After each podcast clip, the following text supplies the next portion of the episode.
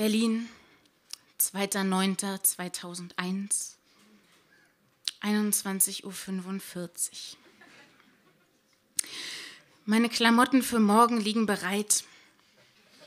Morgen, der Tag, von dem ich schon viele von Albträumen hatte. Morgen, den Tag, den ich schon 100 Mal in meinem Kopf durchgespielt habe und dabei Kopfschmerzen bekam. Oh Gott. Ich bete zu allen Göttern dieser Welt, lasst den morgigen Tag für mich und andere nicht zur Hölle werden. Alle meine Ängste, so dachte ich, schreibe ich einmal nieder. Die Ferien sind so schnell vorübergegangen, wie ein Stein, den man so in die Tiefe fallen lässt, einfach rasend schnell, zu schnell. Zu schnell kommt dieser Tag, der 3.9.2001, 11 Uhr. Ich werde ihn überleben, wie ich schon vieles überlebt habe. Aber wie? Alles wird neu sein, aber ich habe einen Lichtblick. Robert, Sandra, Caroline, Danny, Tina, alle in einer Klasse? Fragezeichen, Ausrufezeichen. Morgen, wenn ich hier schreibe, werde ich dies bestätigen können? Ausrufezeichen, Ausrufezeichen, Fragezeichen, Fragezeichen.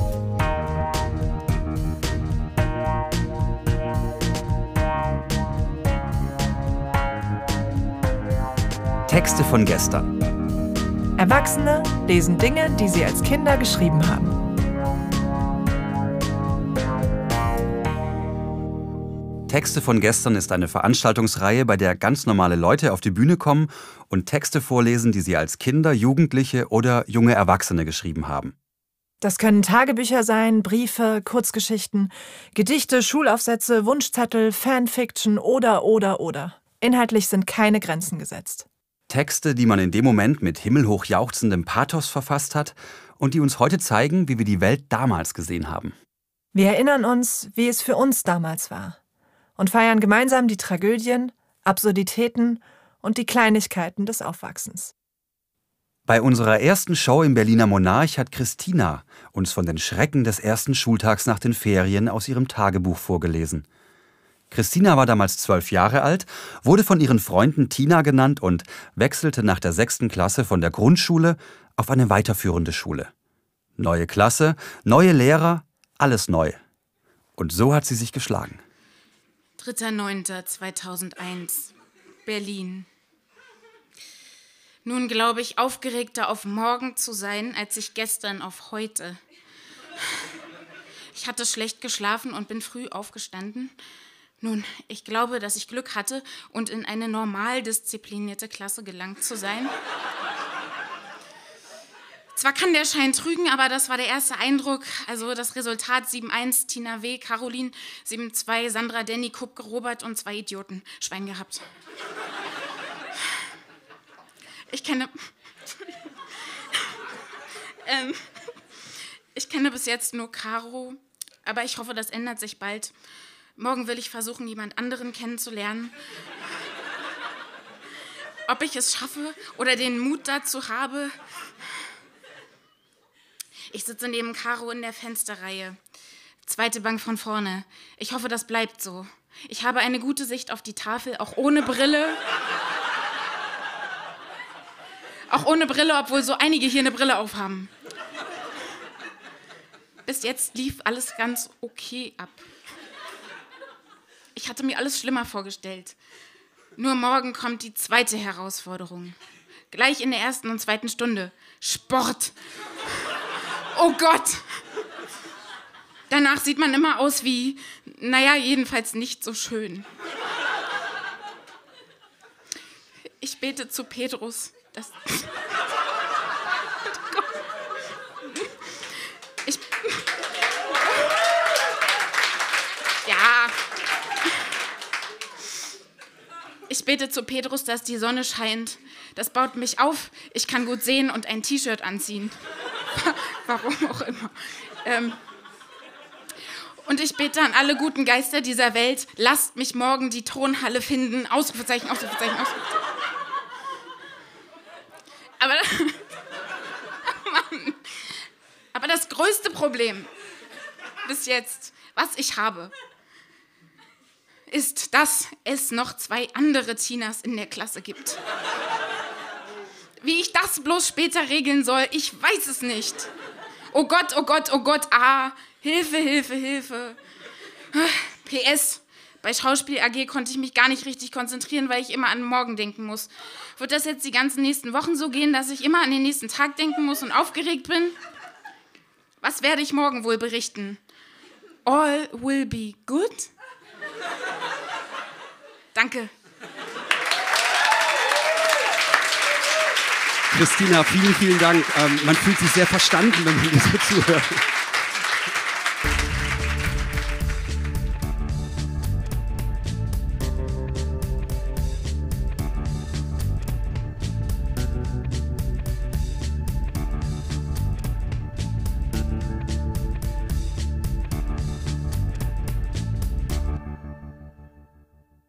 Als Marco in der 11. Klasse war, hat sein Deutschlehrer eine ungewöhnliche Hausaufgabe gegeben.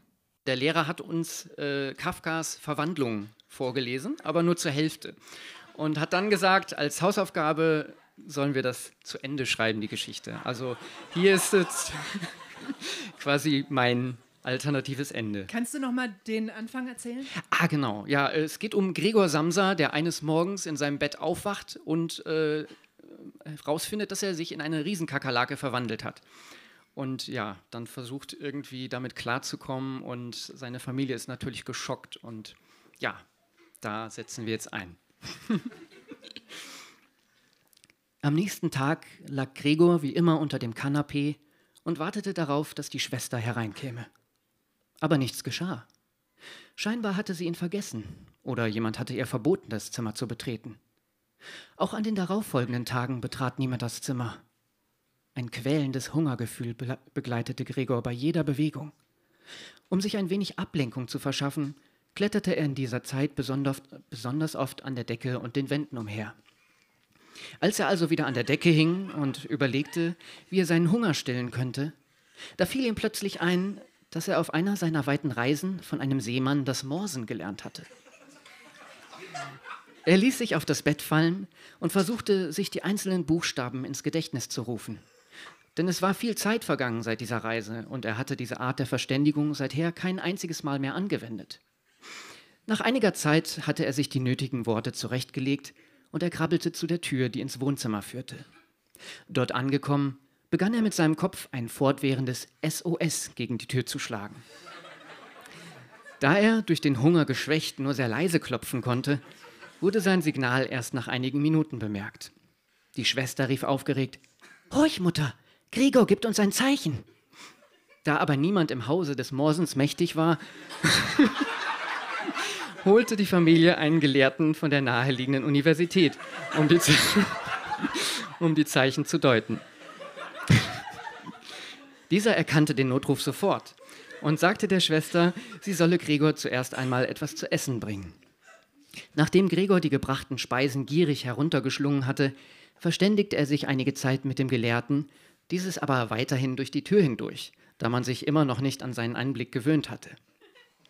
Im Gespräch mit dem Gelehrten erinnerte sich Gregor zunehmend an vergangene Dinge, die er aufgrund fehlender Kommunikation vorübergehend vergessen hatte.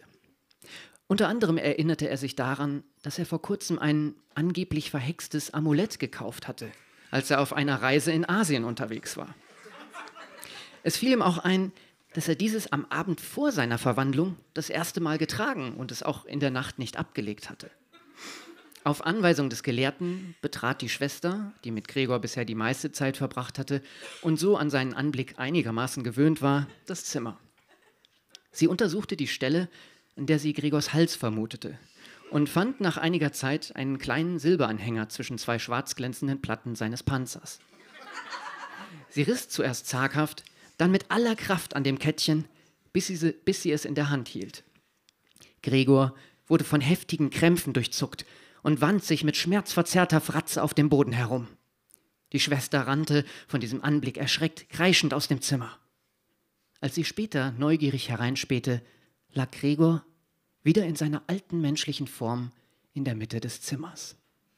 Sie lief lachend zu ihm und kniete sich runter.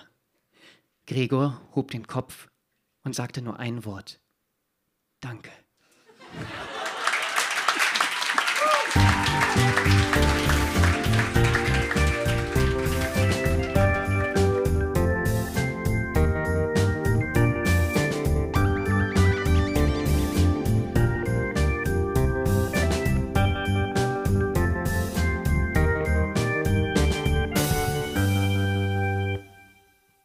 Felix hat uns Gedichte mitgebracht, die er mit Anfang 20 in, wie er selbst formuliert, emotionalen Situationen geschrieben hat.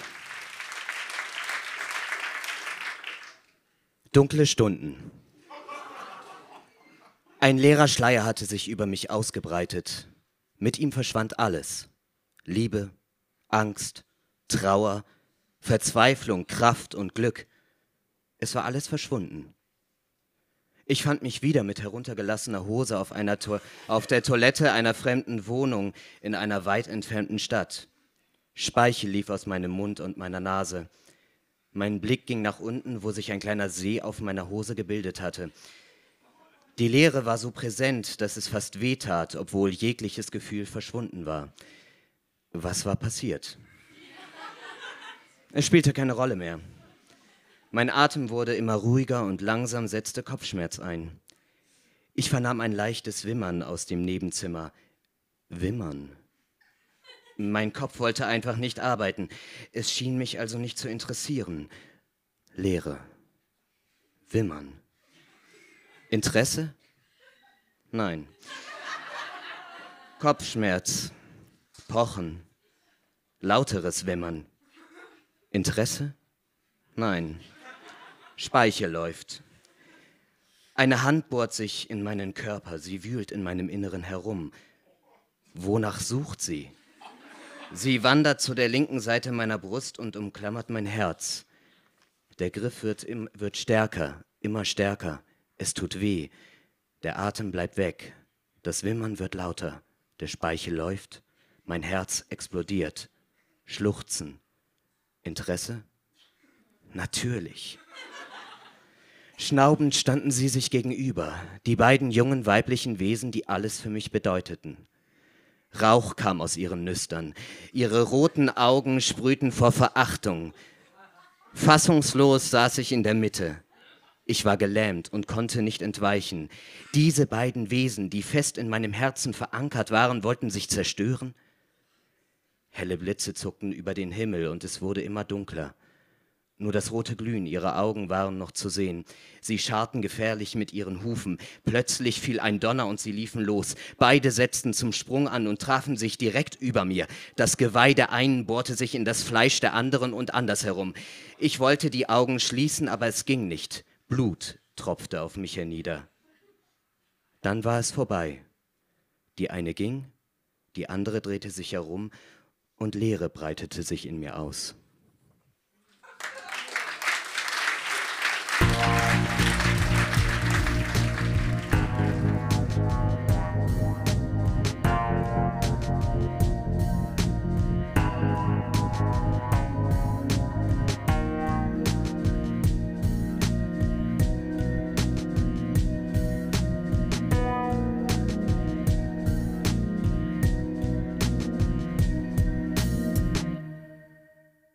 Mit 14 hat Hannah ein Briefbuch mit ihrer Freundin geführt.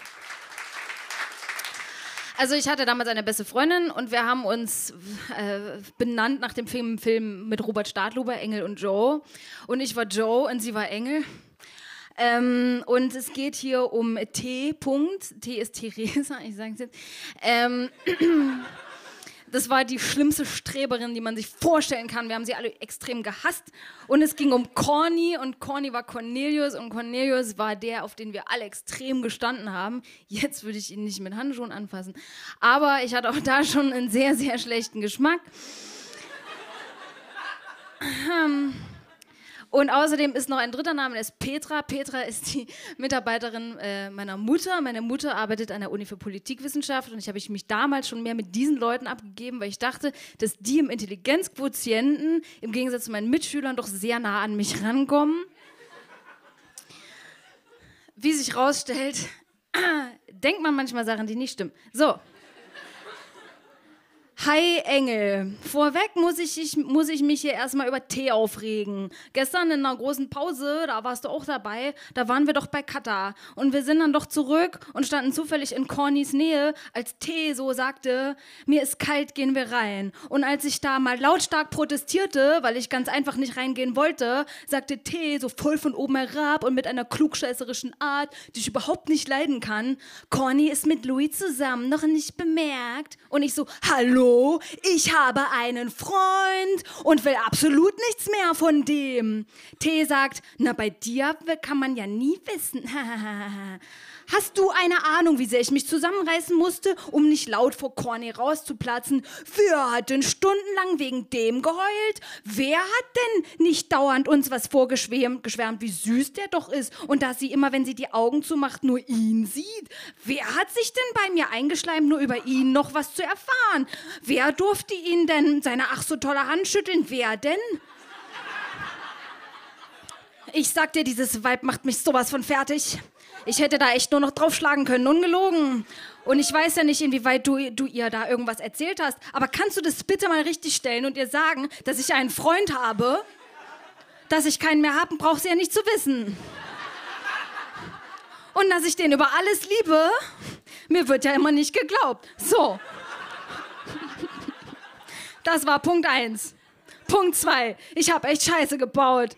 Ich habe bei einer guten Freundin meiner Mom, Petra, und auch von mir äh, und auch äh, irgendwas vor ein paar Tagen, ich habe hab ich sie verärgert, ähm, weil ich da war sie nämlich nicht in ihrem Büro und ich wollte mir eine Cola holen. Die sind nämlich immer in ihrem Zimmer und da steht so eine Tafel, wo man mit wasserlöslichen Stiften was draufschreiben kann und da stand so drauf: Danke Oliver und bitte Petra. Also nehme ich mir einen Stift, wo eindeutig draufsteht Whiteboard Marker Blue und schreibe so Oliver, wer ist eigentlich Oliver? So, und heute ruft meine Mom mich an, ob ich, ob ich eine Schraube locker hätte und ob ich auf Petras Tafel geschrieben hätte. Das geht nämlich nicht mehr ab.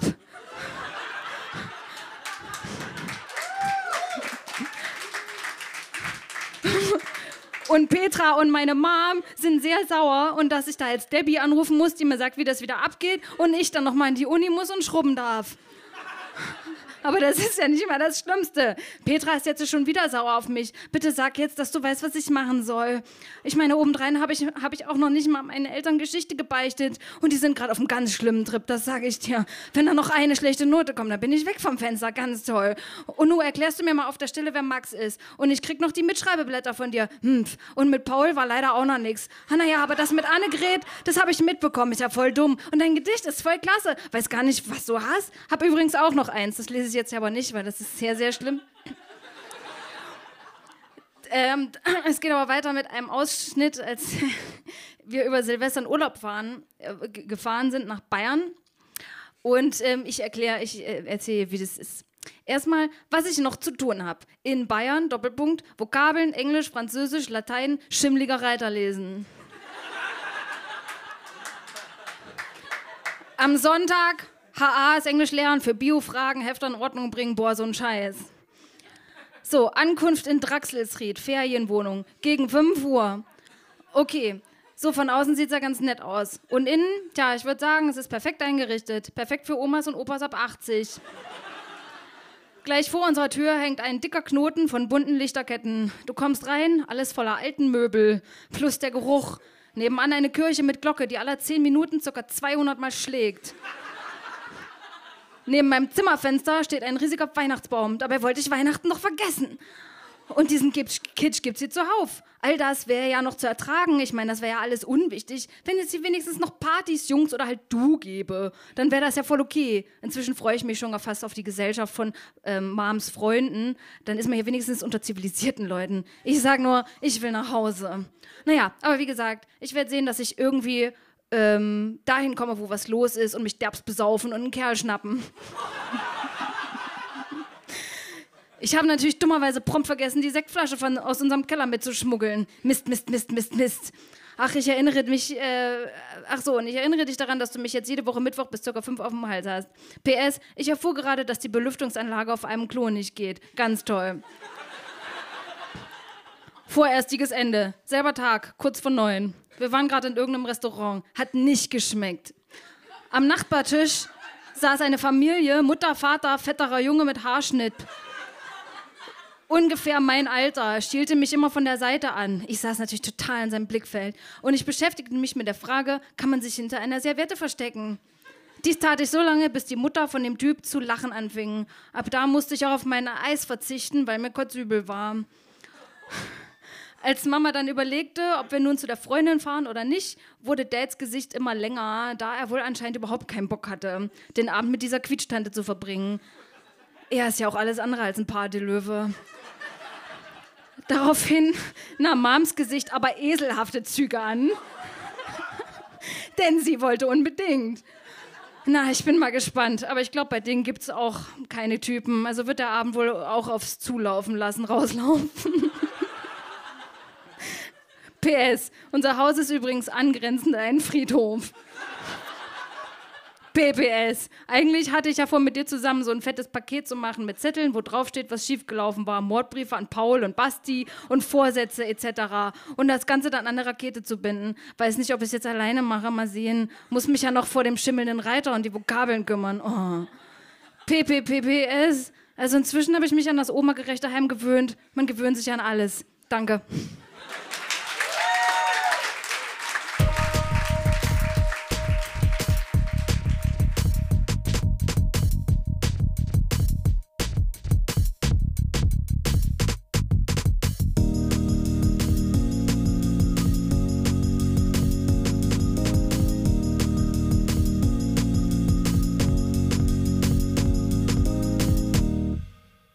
Martina hat im zarten Alter von zwölf Jahren auf ihrem Dorf bei einer Musical-Inszenierung mitgemacht. Im Vorfeld dazu durften alle Teilnehmer Musical-Konzepte einreichen, inklusive einer fertigen Szene. Und Martina hat uns beides mitgebracht. Okay, mein Skript hieß Gnadenlos traumatisch. Zwölf. Ähm so, und worum es überhaupt geht. Evelyn, die ihren Freund Jürgen über alles liebt, erlebt eines Tages eine bitterböse Überraschung. Als sie mit ihrer besten Freundin Petra in einem Café sitzt und sie sich über ihre Männer unterhalten, entdeckt sie Jürgen mit der neuen aus der Nachbarschaft. Völlig verstört, traurig und wütend zugleich geht sie nach Hause. Als sie bei ihren Eltern nicht den erhofften Zuspruch findet, ihre Geschwister sie wie immer auslachen und der Vater den Freund auch noch in Schutz nimmt, ist sie völlig am Ende mit den Nerven und nach einem großen Streit rennt sie wütend in ihr Zimmer, schmeißt sich auf ihr Bett und weint. Doch anstatt an, in einen erholsamen Schlaf zu fallen, landet sie in einem aufregenden Traum. Ihr begegnet Gott Mutter.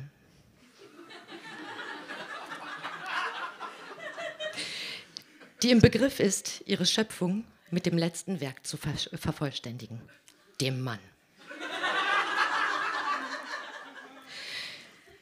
Sie entdeckt ihre Chance, sich ihren perfekten Mann jetzt selber zusammenbasteln zu können. Und so überredet sie Gottmutter, ihr behilflich zu sein. Gottmutter fängt also munter an, einen Mann nach dem anderen zu schöpfen. Und der Traum beginnt langsam ein Albtraum zu werden. Ja. Okay, ähm, ich lese jetzt einfach den Anfang vor von der ersten Szene, aber ich werde es nicht zu Ende lesen. das Licht geht an. Zwei Engel rennen auf die Bühne. Sie spielen Fang. Evelyn wacht langsam auf. Fragend schaut sie sich um. Neben ihrem Bett steht plötzlich ein Apfelbaum und eine Box mit einem Rollo. Sie hebt ihre Hand und will nach dem Apfel greifen. Da ertönt eine Stimme. Ey, nicht vom Baum der Erkenntnis essen, den Scheiß hatten wir doch schon mal. Ich heiße doch gar nicht Eva, denkt Evelyn. Aber naja. Sie geht zum Fenster und drückt auf einen Klingelknopf. Ein lautes Pochen ertönt. Gottmutter schreit genervt, Mann, ey, ich habe fünf harte Scheißschöpfungstage hinter mir und das Schlimmste kommt erst noch. Sie versucht, das Rollo hochzuziehen, aber es klemmt. Sie ruft, Himmel, Herrgott, geht hier eigentlich gar nichts. Skytech! Und ein alberner Engel mit dem äh, mit dem Schriftzug Skytech auf dem Rücken erscheint mit einer Leiter und versucht alles zu reparieren. Das Rollo geht hoch. Gottmutter steht in ihrer Pracht da und sagt, Eva, es ist soweit. Äh, ich heiße Evelyn. Egal jetzt. Schluss mit dem Alleine sein. Schau, was ich gemacht habe. Ein Mann, dein Mann, sein Name sei Adam. Ein wild gewordener Affe im Fellkostüm hopst schreiend auf die Bühne. Alle sind entsetzt. Gottmutter schreit: Stopp, stopp, stopp, Fehlproduktion, so geht das hier nicht. Der Affe bleibt stehen, hüpft wie im Rückspielmodus an einem Videorekorder zurück. Evelyn schaut Gottmutter an und sagt: Okay, mal angenommen, ich bin jetzt mal Eva. Und mal angenommen, mm, ich glaube dir mal fünf Minuten, dass es dich gibt, Gottmutter. Und mal angenommen, es gibt wirklich noch keine Männer. Dann machst du mir den jetzt und zwar, wie ich das haben will, und zwar nicht mit Ersatzteilen. Also, so soll das werden. Er ist A wie aufmerksam, B wie behutsam, C wie charmant, D wie dunkelhaarig, E wie elegant, F wie freundlich, G wie gutmütig, H wie humorvoll, I wie intelligent, J wie jung, K wie kräftig, L wie liebevoll, M wie mutig, N wie nett, O wie offen, P wie praktisch, Q wie qualifiziert, R wie rücksichtsvoll und S wie Schluss, jetzt schreit Gott Mutter. Ich mach das schon.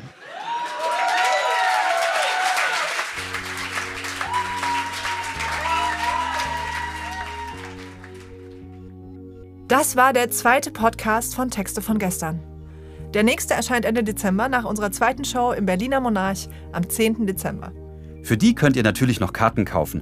Überhaupt, wenn ihr live bei einer Show dabei sein wollt, findet ihr alle Termine unter textevongestern.de. Dort stehen auch schon die Termine für 2018. Und da könnt ihr euch auch anmelden, wenn ihr selbst Texte von gestern habt, die ihr auf unserer Bühne vortragen möchtet. Wer vorliest, kommt übrigens kostenlos rein darf eine Begleitperson mitbringen und kriegt einen Getränkegutschein. Wir freuen uns, wenn ihr diesen Podcast abonniert, weiterempfehlt, bewertet und rezensiert. Dies ist ein Podcast von der Lauscher Lounge. Die Lauscher Lounge hat noch weitere Kanäle. Lauscher Lounge Hörbuch und Lauscher Lounge Hörspiel zum Beispiel. Dort bekommt ihr kostenlos und ungekürzt ganze Lesungen und Hörspiele auf die Ohren. Empfehlen möchten wir auch den Gesprächspodcast Hörgestalten. Dort kommen Größen der Synchron- und Hörspielszene zu Wort und plaudern aus dem Nähkästchen. Wenn euch das alles interessiert, dann abonniert doch einfach den Kanal Lauscher Lounge alle Podcasts. Und jetzt kurz noch die Credits. Produziert wurde dieser Podcast von Lauscher Lounge Podcasts im Hörspielstudio Kreuzberg. Die technische Umsetzung liegt in den fähigen Händen von Silas Rissmann. Die Musik ist von Tillmann Erhorn und das Artwork von Laura Trumpf vom Studio Schönlaut. Für die Veranstaltung und die Kommunikation sind Nora Bozenhardt, Hanna Nickel und Annabel Rühlemann verantwortlich. Die Moderatoren sind Marco Ammer und Johanna Steiner. Wir danken Flux FM für die Kooperation, dem Monarch Berlin für die tolle Bleibe und vor allem unserem Publikum und allen, die sich mit ihrem Text von gestern auf unsere Bühne getraut haben. Na dann, bis zum nächsten Mal.